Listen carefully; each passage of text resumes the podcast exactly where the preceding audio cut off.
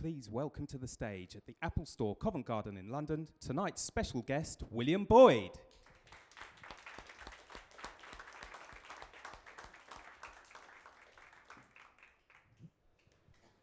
Good evening, everyone. Can you hear me? I think you can. Hold your hands up if it's not audible at the back. Very happy to be here to introduce my new novel, Sweet Caress. This is actually my first event, so I'm fresh, not jaded, and very happy to introduce the book to you, which I have here in my hand. I might read a couple of paragraphs to you in due course. But I thought that the interesting thing to do before I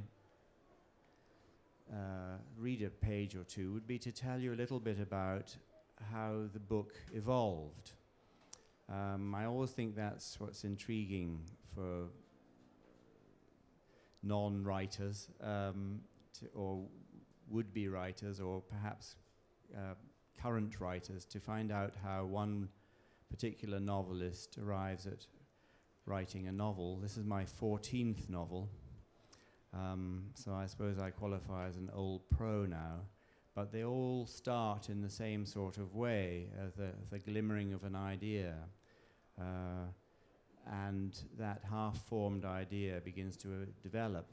In this case, it's hindsight that provides the clue to why I decided to write this quite long novel, 450 pages, about a woman photographer in the 20th century. I realized that I've, over my longish career, written two what I call full-life novels, novels that deal with a character's life from cradle to grave. It's quite a tricky thing to do, technically, because you can't actually write a whole life in a novel and keep that novel under 2,000 pages. So structurally, it poses certain problems. The first time I tackled it was in 1987, when I wrote a novel called The New Confessions, which followed the career of a film director called John James Todd. And it takes the form of a kind of fake autobiography. John James Todd is looking back on his life and reflecting on his misfortunes and his good fortunes. He's born in 1899, and by the time we reach the end of the novel, it's the mid-1970s. Actually, now I think about it, I have written four full-life novels, but the second one I tackled was an art hoax. I wrote a fake biography of a fake artist called Nat Tate. He had a short, unhappy life. He was born in 1928 and committed suicide in 1960, so his life only spanned about 80 pages, but it is a full-life novel, so that maybe that's a little footnote before I moved on to my next long novel, which you may have heard of. It's called Any Human Heart. And this time, instead of having tackled autobiography and biography, I decided to write the novel in the form of a series of intimate journals. And this central character of this novel is called Logan Mount Stewart, and he kept a journal throughout most of his life. It picks up his story when he's about a 17-year-old schoolboy and ends at the end of the 20th century when he's a very old man in his late 80s. That's probably the longest novel I've written. And I then sort of stopped writing these full-life novels for a few years and wrote a couple of spy novels. I wrote a James Bond novel. And there will be a chance to ask me questions about any of these later on if you want to. And whenever I'm writing a novel, any particular novel, I always have in my head a couple of ideas, or sometimes three ideas, of the next novel I might write. And this is a kind of fear, in a way, a preemptive strike against writer's block. I find that the idea of not being able to write or not having an idea is utterly terrifying. I have friends of mine, very successful novelists, who've endured 7 or 8 years of writer's block. And for my own peace of mind, I find that if I'm writing a novel and I have the notions of other novels, other potential novels in my head, I relax a bit. And in the case of this novel, Sweet Caress, the glimmering idea that was there in my head was that having written the lives of 2 men, I should really write the full life of a woman. And that was the basic idea I had, and the reason I thought of that with some confidence was that I have written from the point of view of a woman several times. In fact, I quite like changing sex for the duration of a novel, and I've written 3 novels from the point of view of a woman, and so I. Contemplating what I might do next, this was after my novel called Waiting for Sunrise, which is a World War I spy novel, I thought I should try and write the full life, cradle to grave story of a woman, and in the 20th century, because this century is barely advanced, and so I thought I would write the story of a woman's life in the 20th century. And what happens after that, that's the basic idea. And then what takes place thereafter is a kind of question and answer session that's very protracted. I ask myself a question, maybe a very simple question like, what's her name? And the answer I get to that question provides another 3 questions, and they answer those 3 questions, and so on exponentially.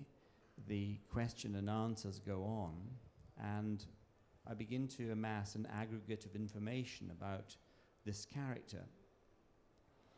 So very early on I thought, well, I'm going to start somewhere at the beginning of the 20th century, and her name was going to be Amory Clay. And then one of the first questions I asked myself after that was, well, what's she going to do in her life?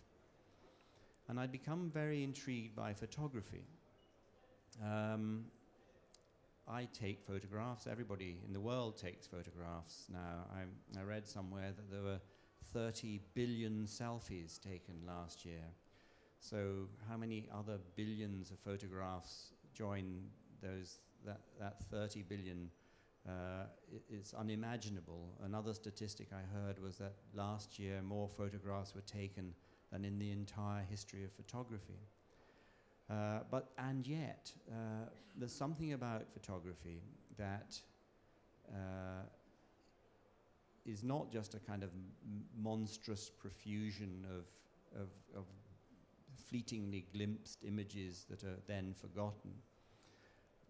There are photographs that stay with us, that beguile us, that shock us, that resonate. And what is it about that photographic image that makes a photograph great, that makes it a work of art? Because I do think photography is an art form. There are some people who disagree with that, but my own feelings is that, you know, there are photographs that I remember as vividly as great paintings or as great pieces of music. They form part of my personal cultural pantheon. Therefore, surely photography deserves to be considered as an art form if those images have that kind of resonance. The two other aspects about photography that intrigued me. One is that we can all take a great photograph. It's a very democratic art form.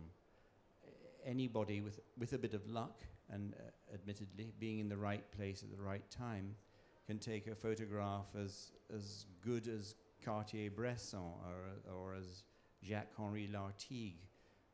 It's a very democratic form that admits all applicants. And the other thing, as I did my research, is I realized that it's also very egalitarian. In the history of photography, particularly as it developed in the early 20th century, there was no glass ceiling.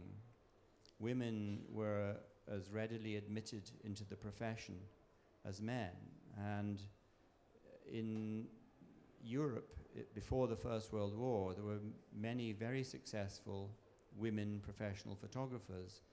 And in the interwar period, again, largely in Europe, many women had as successful a career as men. This is not true in the other art forms necessarily, or indeed other professions. It took a long time for women to achieve that equal status, and indeed some might argue that there's still a struggle to maintain that or to achieve it. But in photography, women were able to thrive alongside their male counterparts from very early on in the 20th century. So I thought, continuing or picking up on my question and answer session, I thought it would be very interesting to take my woman protagonist, Amory Clay, who I'd named by now, and make her a professional photographer.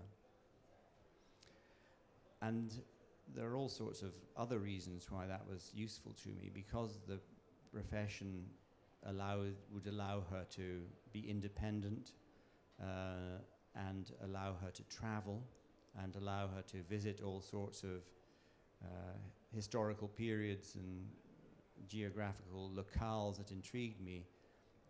By making her a woman photographer, I was able to fill out a life in a way that I might not have been able to do had she been, say, a teacher or a civil servant. So the profession of woman photographer became Amory's profession.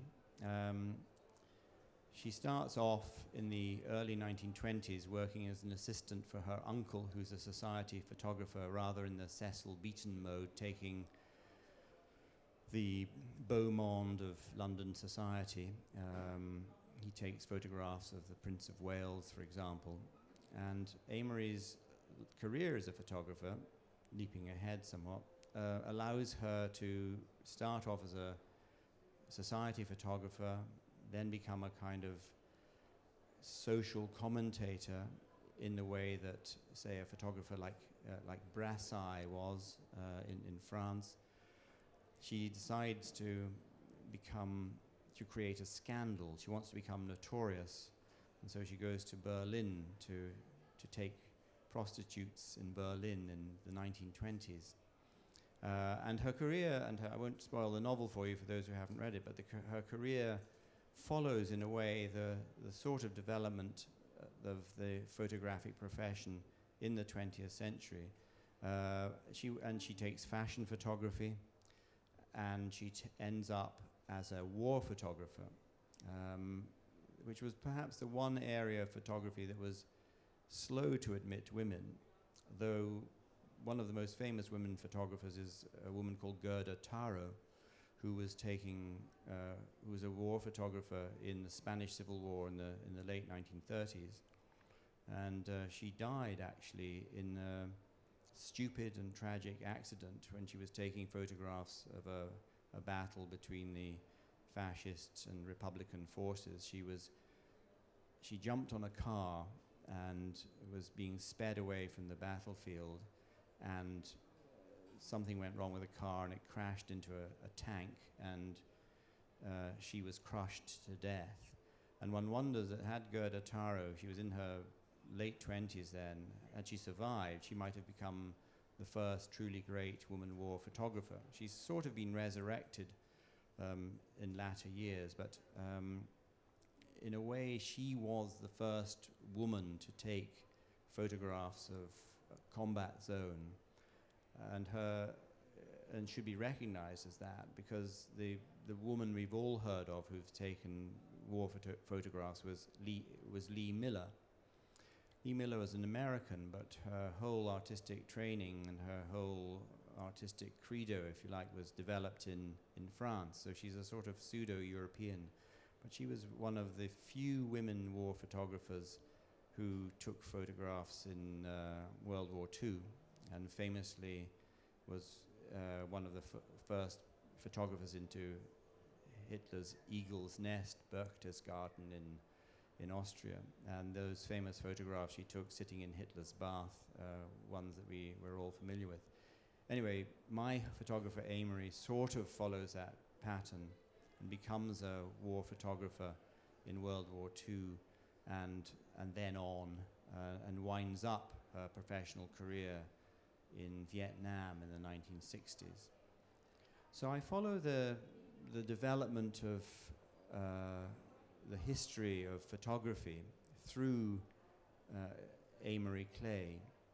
And one of the things I've done in this novel, which I think is unprecedented, is I've included 73 photographs. Photographs have appeared in novels from time to time, but usually half a dozen or so, and often they're just symbolic, piece of driftwood on a beach or an open gate leading to a country lane or something like that. But because I had chosen Amory's career as a photographer, I thought I had an opportunity here to do something which is another plan, a program, ambition of mine, which I, again, with hindsight, realize I've been pursuing since 1987, to try and push fiction into the world of the real, to try and blur the boundary between what is made up and what seems real. Because it's one of the paradoxes of life, is that truth is very hard to grasp, and the various media we have that purport to tell the truth are often as manipulated and as shaped as anything fictitious. And particularly that's particularly true when it comes to human beings, because the human beings are opaque. Even people as close to you as your children, your spouse, your parents, who seem terribly familiar, actually are mysterious. Nobody really knows what's going on in anybody's head. And one of the ways of finding out what makes us tick, what makes us function and thrive or not on this curious adventure we're all on, this journey from cradle to grave, is to read novels, because novels enshrine truths. Again, this is the paradox, because they can be verified, because the truths that are in a novel originate in the mind of the novelist, and everything that's written down is absolutely non-contradictory, because that's what the novelist has decided. So if you want to know what people are thinking, if you want to know how people function in run-of-the-mill situations or in extraordinary situations, I would suggest that the best thing to do is to read a novel, because there you'll get access to people's inner lives in a way that's unequivocal and absolutely verifiable, or rather non-verifiable, in the sense that you don't need to verify it because the novelist says this is the case. So this enterprise I've embarked on in writing these three long life novels is an attempt to say this is what lives are like, this is what people feel when they fall in love, or when they're disappointed, or when tragedy strikes. And I've tried to enhance that situation, which exists in fiction anyway, by pushing my fictions into the world of what you would regard as non-fiction. history, journalism, reportage, biography, autobiography. And I realized, looking back, that as I said at the beginning, I've written a fake autobiography, a fake biography, a fake literary journal. And now, in Sweet Caress, I think I've gone another step further in writing an entirely fictitious life, but illustrating it with photographs of these fictitious people. So how did that come about? All the photographs in Sweet Caress, the 73 photographs I've chosen, are anonymous. They're known as found photographs. I have quite a collection myself, which I bought over the years at junk shops or car boot sales or at antique fairs in France. And I don't know who took these photographs or who is in them. They've effectively been discarded, I suppose. They've either been thrown away or they've been sold for pennies. So whoever owned them at one stage, or whoever families were in them, or whoever the personages in these photographs were, have decided to get rid of them and sell them. So I have bought them. I bought about 2,000 photographs altogether, I think, over the 2 years or so that I was planning Sweet Caress. And from those 2,000, I made this very small selection. And I've in a way revivified those people in the photographs, because I have named them and dated them and given them a context.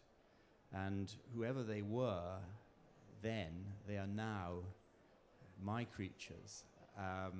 They are the people that populate the novel of Sweet Caress.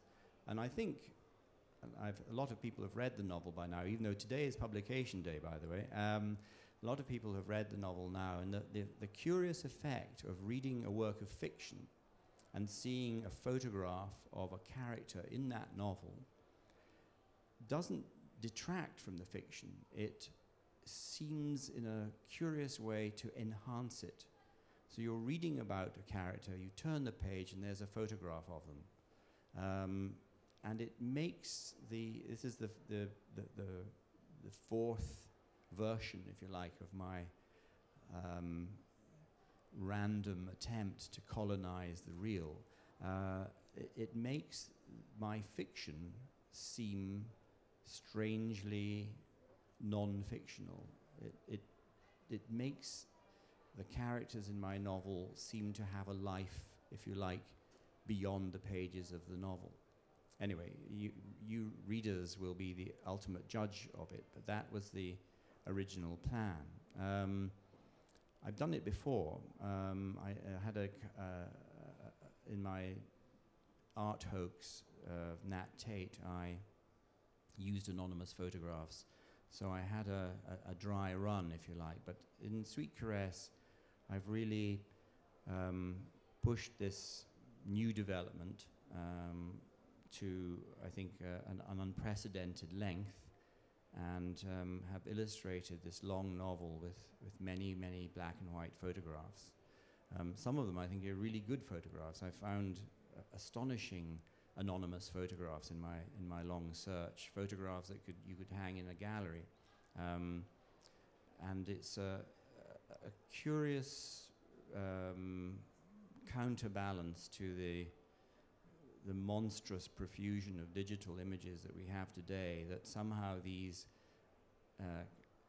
strange one-off black and white images have a curious power to move or to register with us. Anyway, I thought I would give you a very short reading of the novel, just to give you a flavor of what I was talking about, and it's to do with photography, aptly. It's the very first page of the novel. And after I've finished reading, maybe we could have a question and answer session. Do feel free to ask me about anything about the writing life, not necessarily about this latest novel, which I'm sure has not been read by many of you, if any at all, or but any of my other novels or any other aspects of the writing life you might be intrigued by, because I've done all sorts of writing. I've written films and television, short films. I've written a lot of journalism. I've started writing for the theatre. My second play is coming on in March next year at Hampstead Theatre. Tickets will go on sale shortly. So I've had a kind of diverse writing life. So if you're curious about any of these aspects of it, don't hesitate to ask me, and I'll do my level best to answer. But let me just read a short couple of paragraphs from the opening of Sweet Caress. There's no real need to set this up, but the novel structure is Amory Clay is an elderly lady in her 69th year, approaching her 70th birthday, and her life has reached a kind of crisis point, and this has provoked her to look back on her past and its ups and downs and its successes and failures and the rackety roller coaster aspect of her 70 on this small planet circling an insignificant star. And her first reflection is to look back at the very first photograph she took, which was in 1915, when she was a young girl with her first small camera. And this is what she took, and this is what she thinks. What drew me down there, I wonder, to the edge of the garden? I remember the summer light, the trees, the bushes, the grass luminously green, basted by the bland, benevolent late afternoon sun. Was it the light? But there was the laughter also, coming from where a group of people had gathered by the pond. Someone must have been horsing around, making everyone laugh. The light and the laughter then. I was in the house, in my bedroom, bored, with the window open wide so I could hear the chatter of conversation from the guests, and then the sudden arpeggio of delighted laughter came that made me slip off my bed and go to the window to see the gentlemen and the ladies and the marquee and the trestle tables laid out with canapes and punch bowls. I was curious. Why were they making their way towards a pond? What was the source of this merriment? So I hurried downstairs to join them. And then, halfway across the lawn, I turned and ran back to the house to fetch my camera. Why did I do that? I think I have an idea, now, all these years later. I wanted to capture that moment, that benign congregation in the garden on a warm summer evening in England, to capture it and imprison it forever. Somehow I sensed I could stop time's relentless motion and hold that scene, that split second, with the ladies and the gentlemen in their finery, as they laughed, careless and untroubled. I would catch them fast, eternally, thanks to the properties of my wonderful machine. In my hands, I had the power to stop time, or so I fancied. I think that, you know, in a way that encapsulates what I feel is the essential strength of photography, and some of you might disagree with me, but I think what makes photography special, and this may seem to diminish it somewhat, but it is a democratic art form, is the snapshot. Only photography can do this. It's a stop-time device, and I think that when I think of the photographs that stay with me, that are memorable, it is because they have frozen the moment of time and have somehow distilled a moment. And there are other ideas I have, whether it should be, whether photographs should be monochrome essentially, or should not try to mimic the conventions of the fine arts, particularly Beaux-Arts classicism. But I think that the snapshot is in essence what makes photography great and why we take photographs and why they haunt us. And it's not to be sniffed at. I think it's a remarkable thing that we have created in the camera, and it needn't just be on film analog, it can be digital as well, but I think that's what makes us take photographs and makes photographs meaningful to us. They stop time, and this is something that Amory comes to realize at the end of her life as she looks back on it.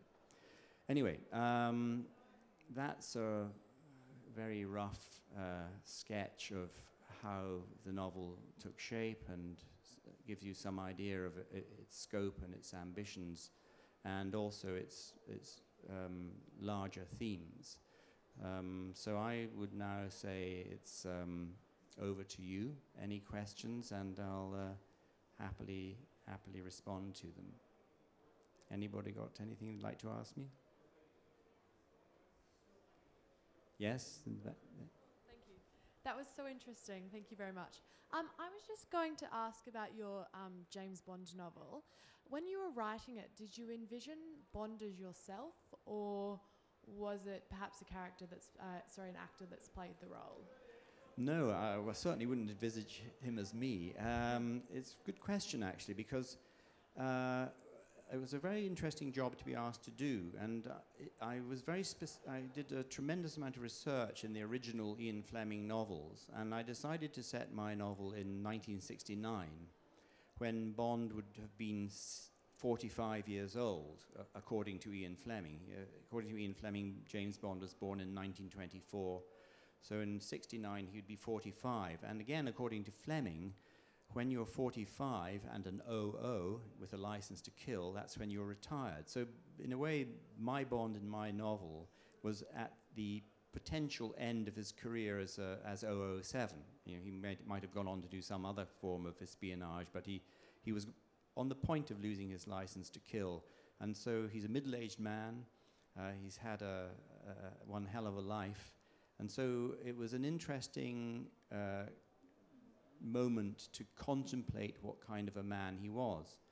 And again, because I did so much research into Fleming's novels, Fleming is very specific about what Bond looked like. So I ignored all the Bond actors over the years, and I've actually know three of them. I've worked with three of them, Sean Connery, Pierce Brosnan, and Daniel Craig. But I ignored all of them and their various physiognomies, because Fleming was very precise about what his James Bond looked like. I'm sure hardly any of you have heard of the American singer-songwriter Hoagy Carmichael, but Fleming says in the Bond novels on three occasions that James Bond looked like the American singer Hoagy Carmichael. He was an actor, so he's in a few films.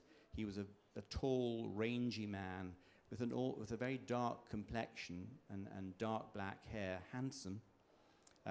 So when Fleming was writing Bond, he had the image of this real person, Hoagy Carmichael, in mind. And so when I was writing my Bond, I thought of Hoagy Carmichael as well. And bizarrely, my father was a great fan of Hoagy Carmichael, so I listened to Hoagy Carmichael as I was growing up, and I even have an old vinyl disc of Hoagy Carmichael with a fine picture of him, but you can find images of him on the internet very easily, and you'll see how he could quite easily be a James Bond figure. I suppose you would say that Connery probably resembles him the most, but also Timothy Dalton bears a certain resemblance to Hoagy Carmichael, but I had the image of that singer in mind as I wrote my James Bond, of my aging spy contemplating the end of his adventures. And it was quite useful, actually. I don't make it specific, but it was quite interesting to bring him to mind rather than the images from the movies which dominate everybody's impressions of Bond. I went back to the novels, I went back to Fleming's original conception, and stuck with that. Thank you very much indeed. Are you prepared for one of your creations to come back to life and to receive a missive telling you that that is Great Uncle Bill or something of that nature? Oh, you mean in the photographs? Of the photos. Well, I would quite like that, actually. And I've done some investigation about the legal ramifications of using these found photographs. I think that most of the people in the photographs I use must be dead, so that's not an issue.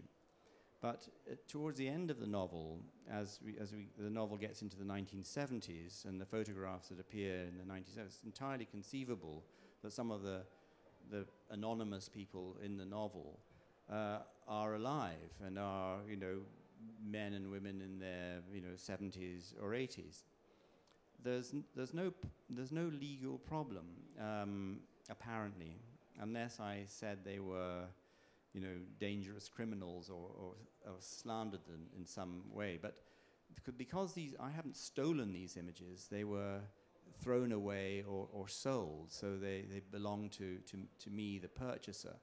But I would be quite interested if somebody came forward and said, that's my Uncle Harry or my Auntie Jean, or that's me even.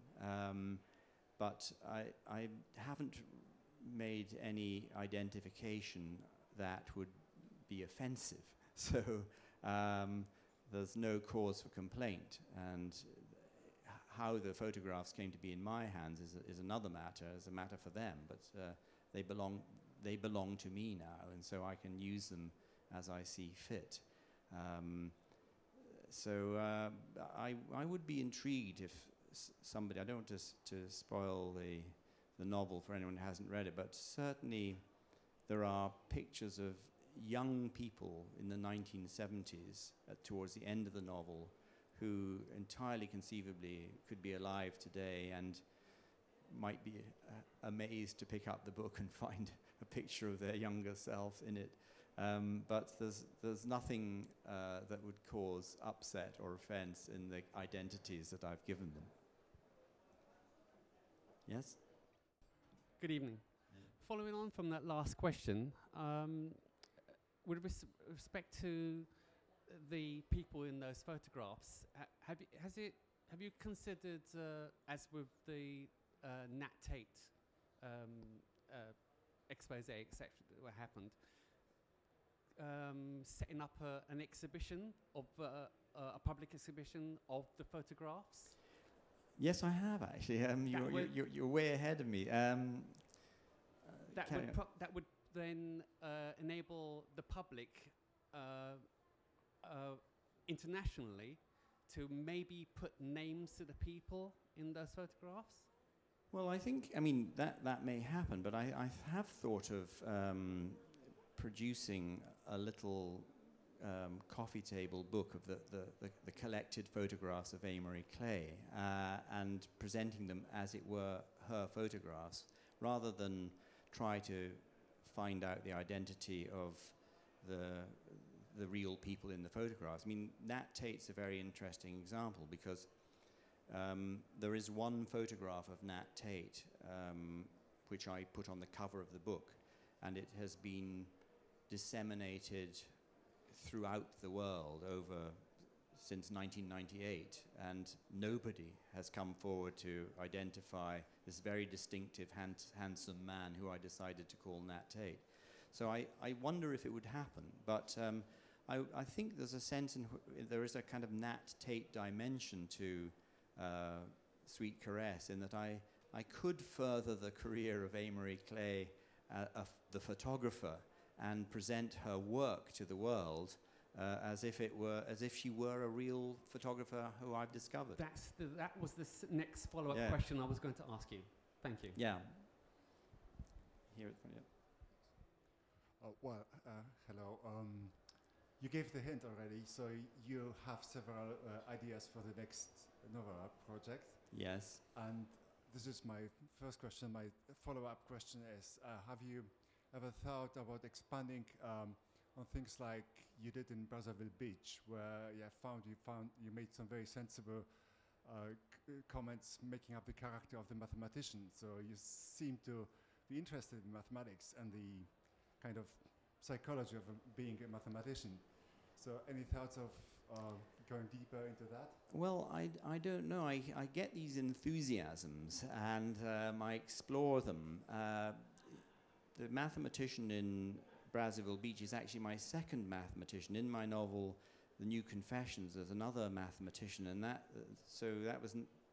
New Confession was 1987, Brazzaville Beach was 1990, so that's about a 3 or 4 year fascination with the higher reaches of mathematics and of physics, and also the personalities of these people who can operate and understand these concepts.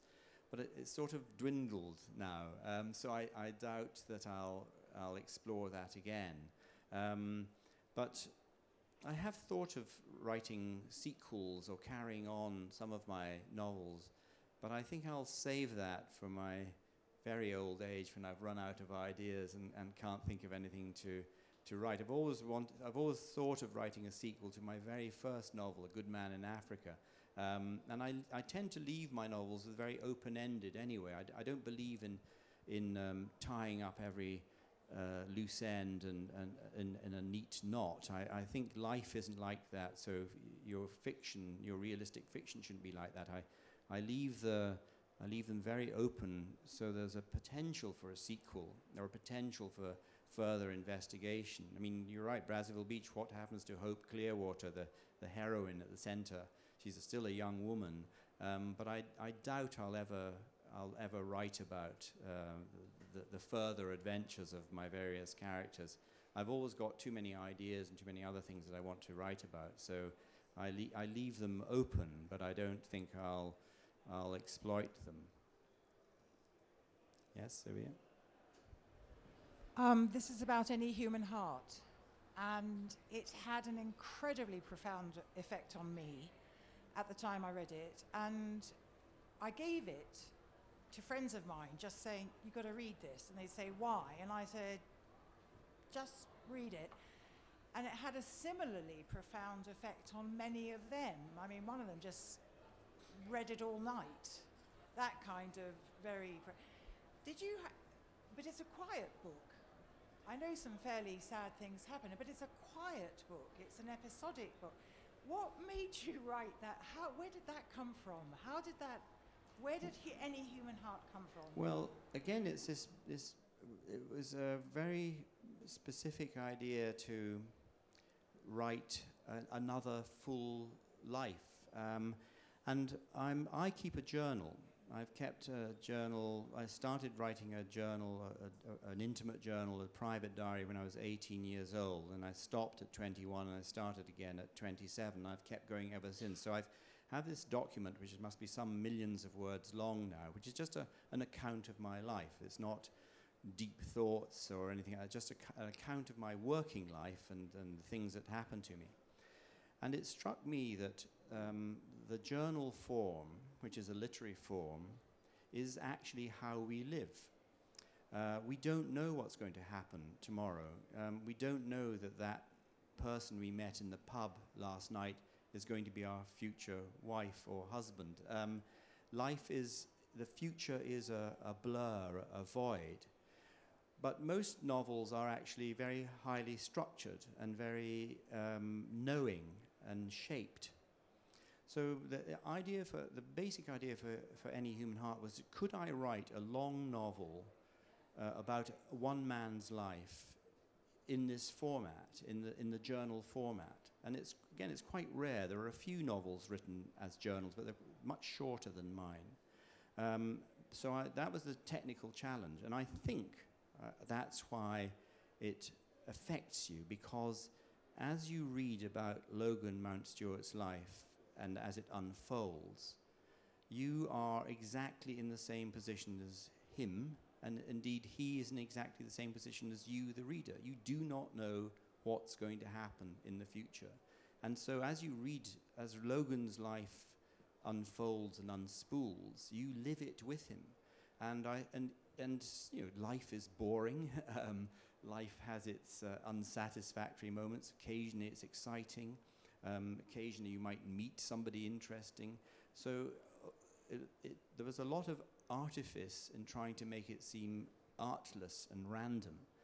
But I have a feeling that it was because it was written as a journal. This, you know, it's a 500-page novel written as a journal. It starts in... Logan was born in 1906 and dies in 1992, I think. So he lives through every decade of the 20th century. But there are great tracts of his life when he's very poor. He has success early in life. He has great tragedy. He makes mistakes. But you live his life as he lives it, and that's entirely because it's written as an intimate journal. You know, he talks about going to the dentist, or he talks about feeling sick when he has to, you know, meet somebody important. So it's all the random little details of everybody's life is somehow in his life, and I think that's why it has an effect. If I'd written it as an orthodox novel, I don't think it would have been as powerful. And so that was where the idea came from, and that was my. It was somehow to, because I keep a journal. And I reread it. It's a fascinating document. And I'm a great reader of other journals, you know, famous writers like Pepys or Kilvert. There are very famous diaries that are classics of literature, which are very compelling. Boswell, another one, Dr. Johnson's biographer. I've read a lot of journals, and the idea came to me that somehow the journal form is the perfect literary form for capturing a human life. And so I set out to try and do that. But I think, because I mean, your reaction is very typical, I'm delighted to say, of people who read Any Human Heart. And my feeling is that it's because it's written that way. But it seems artless, and it seems, as you say, quiet, or nothing much happens, but you're held because it's like everybody's life. Thank you. Yes, in front here. Hello, thank you very much, Mr. Boyd. I work at a radio station that you were at this morning. Oh, right. And they knew I was a big fan, so they told me, so I polished my shoes. And I brought in my books for you to sign, and they told me you were in at 11 o'clock, and you were in at 10 o'clock. Oh, so right, sorry. Would you mind signing my books later is my first question. Sure, no problem. Thank you. No problem, yeah. And the second question is, as someone who's just named a dog Logan, your names of your characters can be incredible. I'm just wondering, do they come at the start? Is the name the first thing you have? Does it come late in the process, or is it always a little bit different for each character? No, I think it's a very good point. I think it's very important how you name your characters, and I take enormous care as I christen them. Even the most minor walk-on role, you know, characters only in for a page or two. I think it's a sort of trick of the trade in a way, that there are perfectly good names like, you know, James Thompson or Sally Brown, but they don't do much for you. So I try always to create a name that is just slightly strange, not Dickensian, Mr. Squeers or whatever, Jenny Wren, but names that have a very slight spin to them. For example, the central character of New Confessions is called John James Todd. If he's called John Todd, it might not be so interesting, but calling him John James Todd suddenly makes his name memorable. And I collect names. If I see an interesting name, I'll write it down. I'll give you an example. I was writing my third novel, and I was about to write it, and I hadn't got a name for my character, and I went to a garage to hire a car, and the big glass doors of this garage were being replaced, and the workmen who were working on that had on their overalls the name Henderson Doors, D-O-O-R-S. And I thought, that's rather a good name, Henderson Doors. So I wrote it down, but I changed it to D-O-R-E-S, and hence the name of the character in Stars and Bars is called Henderson Doors. And that's, it's a perfectly plausible name, but it's slightly odd. And so all my characters, I would say, have interesting names that just verge on the slightly eccentric. But it's a deliberate attempt to make them memorable, because I think if you name a character well, you don't call him,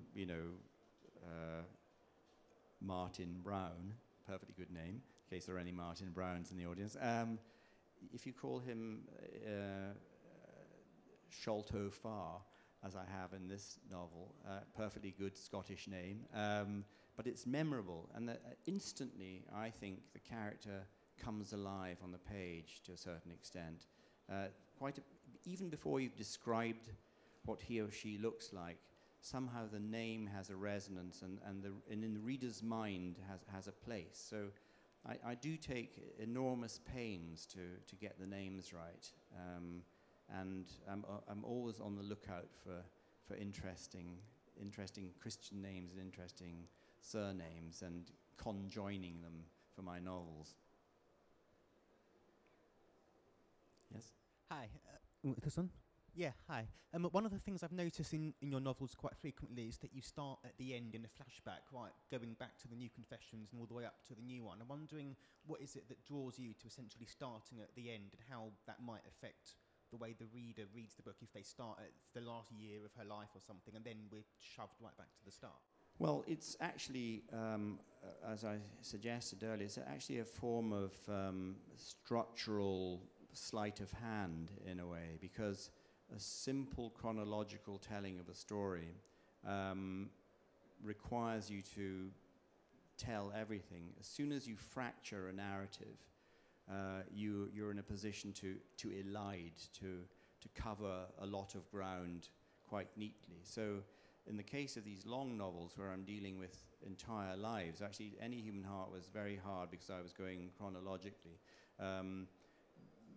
In the case of these long novels, it's often technically, structurally, a good idea to fracture the narrative, to move around through time so that you don't have to cover every single month of every single year that person lived. But the curious effect of doing that is that the reader has a feeling of massive richness of detail. Sweet Caress is 450 pages long, so it's quite a long novel, but it does cover 70 years of a person's life. And you feel, I think, when you finish the novel, that you know everything about Amory. You know what she was doing in every given year she was living, pretty much. So it's a kind of novelistic technique to allow you to get a quart into a pint pot. And I fracture narrative a lot, actually.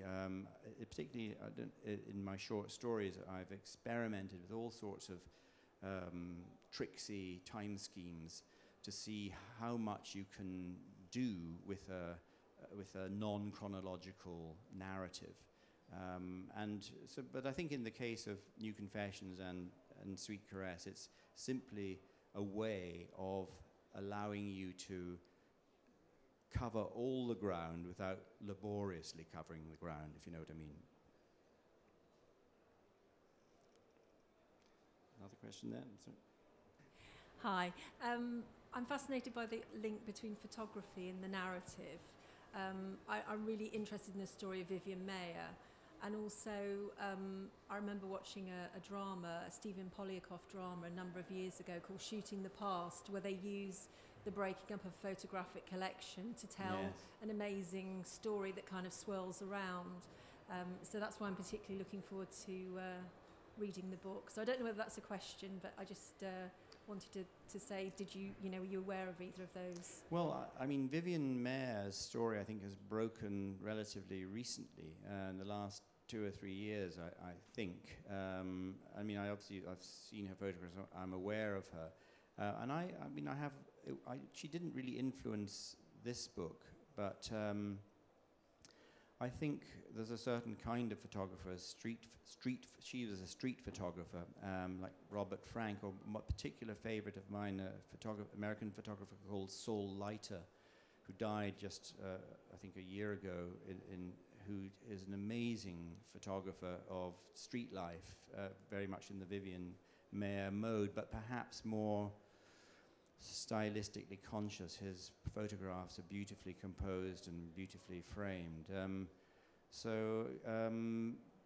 All manner of... At the end of my book, I have a long list of names of women photographers in the main who sort of inspired me. But in actual fact, Vivian Maier wasn't one of them, because I was looking at women photographers of the 30s and the 40s and 50s and the 60s in particular. So they were the ones that whose monographs I bought and whose photographs I looked at. And but again, it's the idea of that snatched moment that I think appeals to my taste in particular.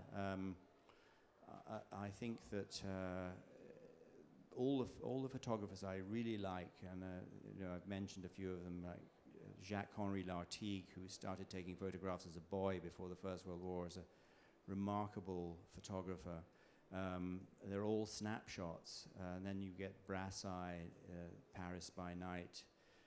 Cartier-Bresson is essentially a great taker of frozen moments of time.